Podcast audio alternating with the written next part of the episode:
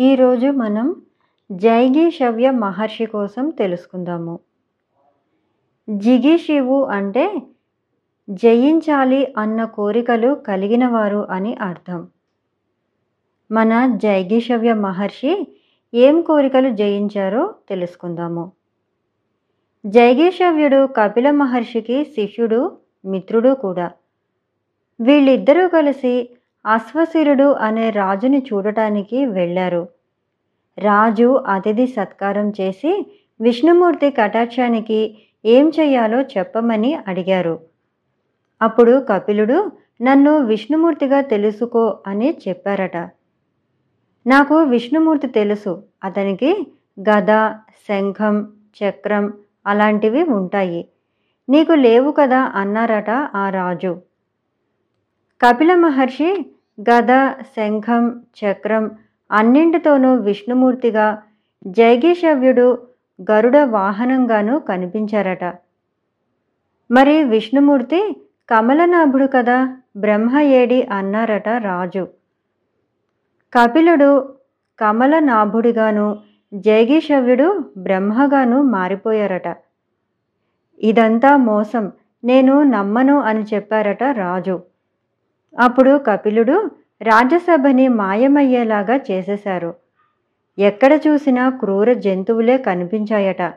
అప్పుడు రాజు భయపడి కపిలుడికి నమస్కారం చేసి నువ్వే విష్ణువు జైగేశవ్య మహర్షే బ్రహ్మ నా తప్పుని క్షమించండి అని వేడుకున్నారు.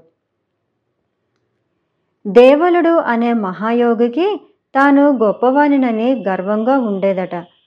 కానీ అతడు సత్యవ్రతుడు ఉత్తముడు తపస్వి కూడా. ఒకనాడు జైగీషవ్యుడు దేవలుండిన ఇంటికి వచ్చి కొన్నాళ్ళు ఇక్కడే ఉండి తపస్సు చేసుకుంటానని చెప్పారట. జైగీషవ్యుడి వంటి మహాయోగీశ్వరుడు అతని ఇంటి దగ్గర ఉండటం అంటే దేవలుడికి చాలా ఆనందంగా అనిపించి అలాగే ఉండమని చెప్పారు. జైగీషవ్యుడు తపస్సు చేసుకుంటున్నారు. ఇలా చాలా సంవత్సరాలు గడిచిపోయాయి. మౌనం వదలడు నిష్ట విడువడు. ఉగ్రమైన తపస్సు చేస్తూ తేజస్సుతో వెలిగిపోతున్నారు జైగీషవ్యుడు. అప్పుడు దేవలుడు ఎలాగైనా తన గొప్పని నిరూపించుకోవాలని ఒకనాడు అంతర్ధానమై సముద్ర స్నానానికి వెళ్ళేసరికి అప్పటికే స్నానం చేసి తపస్సు చేసుకుంటున్నారట మన జైగీసవ్య మహర్షి. తన పని చేసుకొని యోగ విద్యతో తిరిగి వచ్చిన దేవలుడు యథాస్థానంలో కూర్చుని మౌన నిష్టలో ఉన్న జైగిషవ్యుణ్ణి చూసి ఆశ్చర్యపోయారట. ఇంకా తన శక్తిని నిరూపించుకోవటం కోసం యోగశక్తితో ఆకాశానికి ఎగిరి సిద్ధలోకం చేరేసరికి జైగీషవ్య మహర్షిని సిద్ధులు సేవిస్తూ కనిపించారట. అప్పుడు దేవలుడు ఇంకా పితృలోకం యమలోకం సోమలోకం అగ్నిలోకం రుద్రలోకం. ఇలా ఎక్కడికి వెళ్ళినా సరే జైగేషవ్య మహర్షి అక్కడే కనిపించారట. దేవలుడు మహర్షి పాదాల మీద పడి సామాన్యమైన మనిషిలా నా ఆతిథ్యం అడిగావు. నువ్వింత గొప్పవాడివని నాకు తెలియదు. నన్ను క్షమించండి అని వేడుకున్నారట. దేవలుడు జైగీషవ్య మహర్షికి శిష్యుడు అయ్యి తన తపస్సును ధారపోసి పితృదేవతలకు ఉత్తమ గతులు భూత తృప్తి కలిగించి సన్యాసం తీసుకుని మోక్షాన్ని పొందారు. ఒకసారి పార్వతీ పరమేశ్వరులు మేరు పర్వతం మీద తిరుగుతూ ఉండగా పార్వతీదేవి స్వామి అర్ధం గొప్పదా అర్ధశక్తి గొప్పదా? అని అడిగారట శివుణ్ణి. అర్ధశక్తి అర్ధంలో కలిసి ఉంది.